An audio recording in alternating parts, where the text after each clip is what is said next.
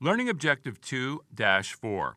Explain the eligibility requirements for retirement benefits, survivor's benefits, and disability benefits.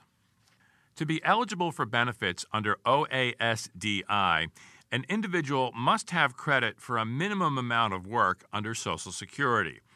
This credit is based on quarters of coverage. For 2012, a worker receives credit for one quarter of coverage for each $1,120 in annual earnings on which Social Security taxes are paid. However, credit for no more than four quarters of coverage may be earned in any one calendar year. Quarters of coverage are the basis for establishing an insured status under OASDI. There are three types of insured status fully insured, currently insured, and disability insured. A person is fully insured if he or she has 40 quarters of coverage.